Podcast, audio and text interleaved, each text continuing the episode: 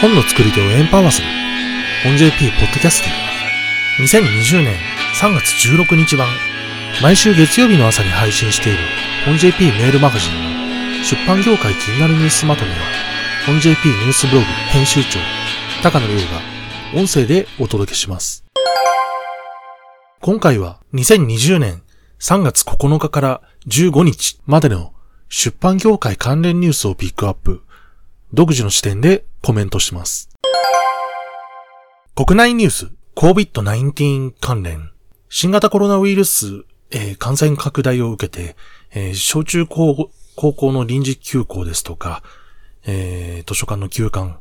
え企業でもリモートワークが広がる中、え先週も、え出版業界では期間限定で電子版の無料公開に踏み切る事例が相次ぎました。で、前回のえー、ポッドキャストでは、えー、一通りご紹介しましたけども、えー、3月9日以降の事例があまりに多いんで、えー、まとめ記事のみ紹介をさせていただきます。今だけ無料で読める電子書籍雑誌のまとめ3月13日時点、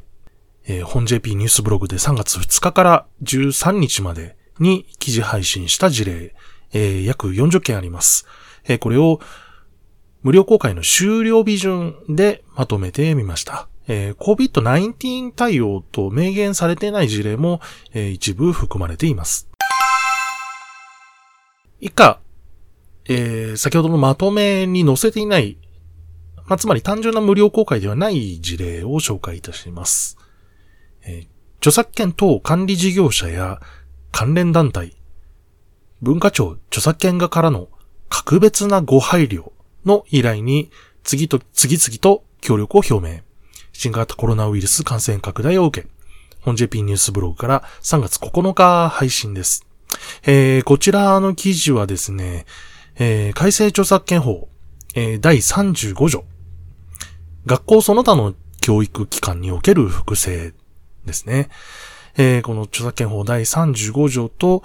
事業目的講習送信保証金等管理協会、えー、通称サートラスの関連の、えー、非常に、重要な動きとなります。えー、経緯と現状の解説もしてありますので、えー、教育関係者の方にはぜひ読んでいただきたいと思います。図書館流通センター、電子図書館サービスライブラリエ &TRCDL 導入間に一部のコンテンツを期間限定で無償提供。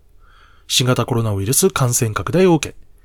本 JP ニュースブログから3月10日配信です。えー、直接的には、えー、対公共図書館に対する話なので、えー、まとめの記事には、無料公開のまとめ記事には載せませんでした。えー、こういう時こそ電子図書館の出番では、という、まあ、図書館休館が相次ぐ中でですね、そういう意見も、えー、よくす見かけていたので、えー、ちゃんと動きがあって、えー、ちょっとほっとしました。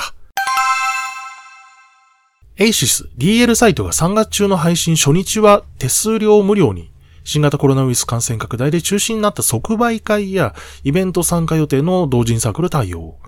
本 JP ニュースブログから3月10日配信です。えー、イベントトもですね、中止とか延期が相次いでるため、えー、こういう対応も、えー、起きています。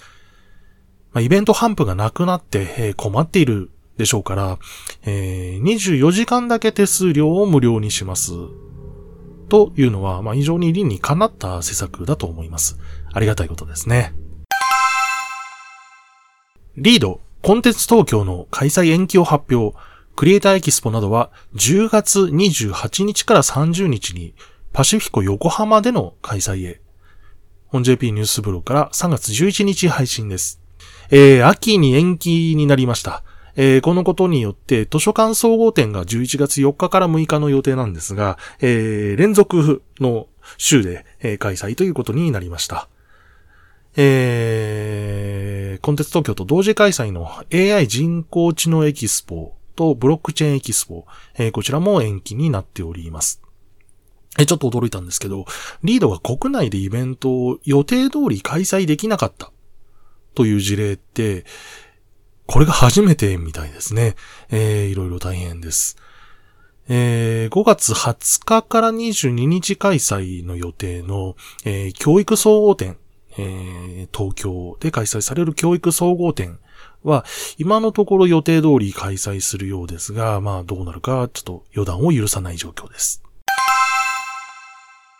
大谷総一文庫記事作品検索サービス会員版の無料トライアルを個人向けにも、えー、期間限定提供、えー、新型コロナウイルス感染拡大を受け、本 JP ニュースブログから3月11日配信です。えー、従来は、えー、法人向けだけだったんですね。えー、無料トライアル。これを、個人向けにも、え開放したという記事です。これですね、あの個人にこういうの開放するとおそらく、事務手続きというのが非常に煩雑で大変なことになるはずなんですよね。えー、まあ、大谷総一文庫、えー、財政難というのが、まあ、ずっと言われてましたが、えー、こういった対応をしております。まあ、息に感じた人はですね、えー、ぜひパトロネージュになっていただければと思います。森沢、テレワーク実施企業の森沢パスポート、利用許諾を緩和、個人 PC も利用可能に、新型コロナウイルス感染拡大を受け、本 JP ニュースブログから3月12日配信です。えー、前述のサートラスと同様ですね、ライセンスの縛りを緩くします。という施策です。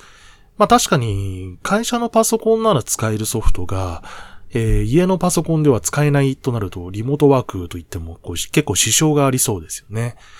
まあみんながみんな、えー、会社のパソコンに VPN で繋げられるわけでもないでしょうから。ありがたい施策だと思います。紀ノ国屋書店、電子図書館ライブラリへ導入後に、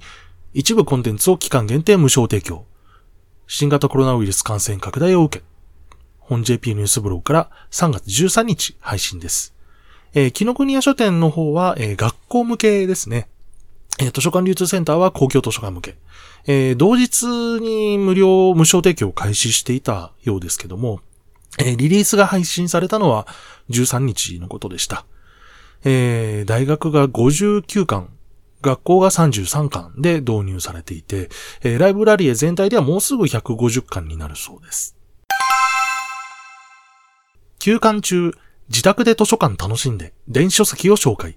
新型肺炎コロナウイルス、朝日新聞デジタルから3月13日配信です。えー、そういう、まあ、電子図書館の取り組み事例ですとか、あるいはデジタルアーカイブこのアピールなんかも行われていて、そういった事例が、えー、記事としてまとまっています。えー、その他の国内ニュースです。オトバンクとシマラヤジャパンが業務提携契約を締結。オーディオブック2万6000点を音声プラットフォームヒマラヤへ提供。HON.jp ニュースブログから3月10日配信です。えー、ヒマラヤにオーディオブックえー、配信開始したばかりですが、オーディオブックを提供したのは、やっぱりオトバンクでした。まあ予想通りですね。えー、他にそれだけ持ってるところではないとも言えます。えー、ちなみに、コロナウイルス対策で、えー、ズームを使ったリモート記者会見だったんですが、えー、非常に配信側の苦労が伝わってくる感じでした。えー、お疲れ様でした。J プロ B 向け書誌情報配信サービス、ブックスプロをオープン。本 JP ニュースブログから3月10日配信です。えー、プレスリリースには書店向けというふうに書かれていたんですけども、えー、事前説明会で今後図書館にも展開予定予定というふうに伺ってたもんですから、あえて B 向けと表記させてもらいました。えー、だいたい半年ぐらいになるそうです。えー、半年後ぐらいになるそうです。これ、あの、書書店向けに配信ということで、えー、出版社側もですね、どうやって配信されてるのか見ることができないっていう 状態みたいですね。えー、ちょっと不便かもしれません。まあ、いずれアップデートされると思うんで、えー、今後に期待です。集英社とタスキー、共同で e ストーリー大賞を開催。チャットノベル、チャット小説を再定義。本 JP ニュースブログから3月10日配信です。えー、タスキーのアプリピープと、えー、集英社の短冊。この2つのタンクのプロジェクトとなります。えー、チャットとか小説、あるいは漫画とか映画、まあそういった枠にとどまらないということで、えー、いいストーリーと再定義をしたそうです。えー、漫画家とか、えー、映画家が、まあ、副賞になっている賞ですね。えー、応募要項に、脚本形式でご応募ください。と書いてあるんですね。えー、なかなか、ちょっと新しい感じがします。フィーチャーフォン向けハンディコミックが2021年3月にサービス終了。ブックライブコミックへ引き継ぎ。 HON.jp ニュースブログから3月10日配信です。えー、いわゆる携帯コミックの、えー、老舗がまた一つ、えー、終了します。この3月末にはですね、フィーチャーフォン向けのコミックシーモアが、えー、サービス終了予定になっています。まあ、すでに各社スマホでサービス提供してますから、まあ、体制には影響ないはずですけどね。まあ、ビットウェイ時代から引き継がれてきたハンディコミックという、まあ、歴史ある名前が消滅することになるわけですが、まあ、ある意味時代の大きな変化の締めくくりを象徴する出来事と言えるのかもしれません。違法ダウンロード対象拡大漫画や雑誌論文も掲示罰共同通信から3月10日配信です。えー、いよいよ閣議決定されました。えー、マスメディアの報道でもようやくリーチサイト規制が同時に行われることに触れられるようになりました。えー、2月末時点で私は解説記事を書いたんですが、まあ大きな変更とかは特になくて、えー、その記事通りに決まりそうです。えー、ま文科省からも、えー、法律案と説明資料が出てますし、えー、文化庁著作権課がからも、えー、Q&A が、えー、公開をされています。インターネット広告費が2兆円を超え、テレビメディア広告費を上回る。電通2019年日本の広告費より。本 JP ニュースブログから3月11日配信です。えー、ついにインターネットテレビが逆転です。とはいえ、まあ、インターネット広告費には制作費も含まれているもんですから、えー、インターネット広告媒体費だけで言えば、まだ2000億円弱、えー、差があります。まあ、個人向けにはですね、えー、個人的にはですね、えー、マスコミ4媒体由来のデジタル広告費の中で、えー、雑誌デジタル。これが405億円というふうに出てて、えー、これ前年比120.2%なんですね。えー、まあ、急増といえば急増なんですけど、元がちっちゃいもんですから、えー、個人的にはもっと伸びると思ってたんですね。えー、少々意外でした。角川、宮城県石巻からのコミック復興情報マガジン、漫画タンデジタルの特設サイトをオープン。作品の無料公開を開始。えー、本 JP ニュースブロから3月11日配信です。えー、東日本大震災からここ、えー、9年の日に合わせた無料公開ですね。えー、新型コロナウイルス対応での無料公開が、えー、頻発してる中、まあ、別口での無料公開ということでちょっと埋もれてしまいそうなんですけども、これも重要な動きだと思って、えー、取り上げさせていただきました。インプレス R&D 著者向け POD 出版サービスをネクパブオーサーズプレス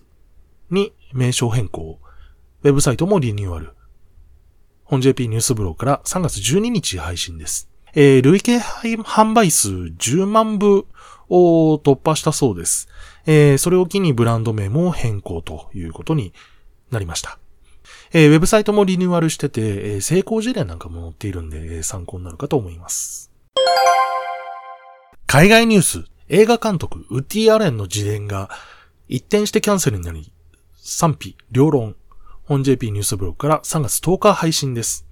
えー、映画監督ウッディ・アレン、えー、娘に対する性的虐待行為があったということで、えー、抗議行動が起きていました。えー、賛否の3はともかくですね、P は、えー、スティーブン・キングです。えー、ウディアレンを擁護してるわけではなくて、えー、次に口封じされるのは誰かという懸念を表明しています。えー、確かにそれはありますね。えセンサーシップ、え検閲を懸念しているわけです。新型コロナウイルスによる出版関連イベントのへの影響をまとめ、海外。本 JP ニュースブログから3月11日配信です。えー、イベント中止とか延期とか、まあそういった動きが世界的なものになってきています。えー、株価下落はリーマンショック超えということで、えー、本当世界経済がやばいという状況になってきました。新型コロナウイルス関連の海外出版ニュースあれこれ。本 JP ニュースブログから3月12日配信です。えー、コボが、えー、楽天コボが、えー、大手出版社と組んで、えー、イタリア向けに無料ページを用意という事例はありますけども、まあ、日本みたいにですね、各社が次々無料化というような事例にはなっていないようです。えー、国民性の違いなんでしょうかね。あと、アマゾンに、えー、KDP 利用していろいろこう、デマの本とかがいっぱい出てるみたいで まあ、なんだろうなって感じですね。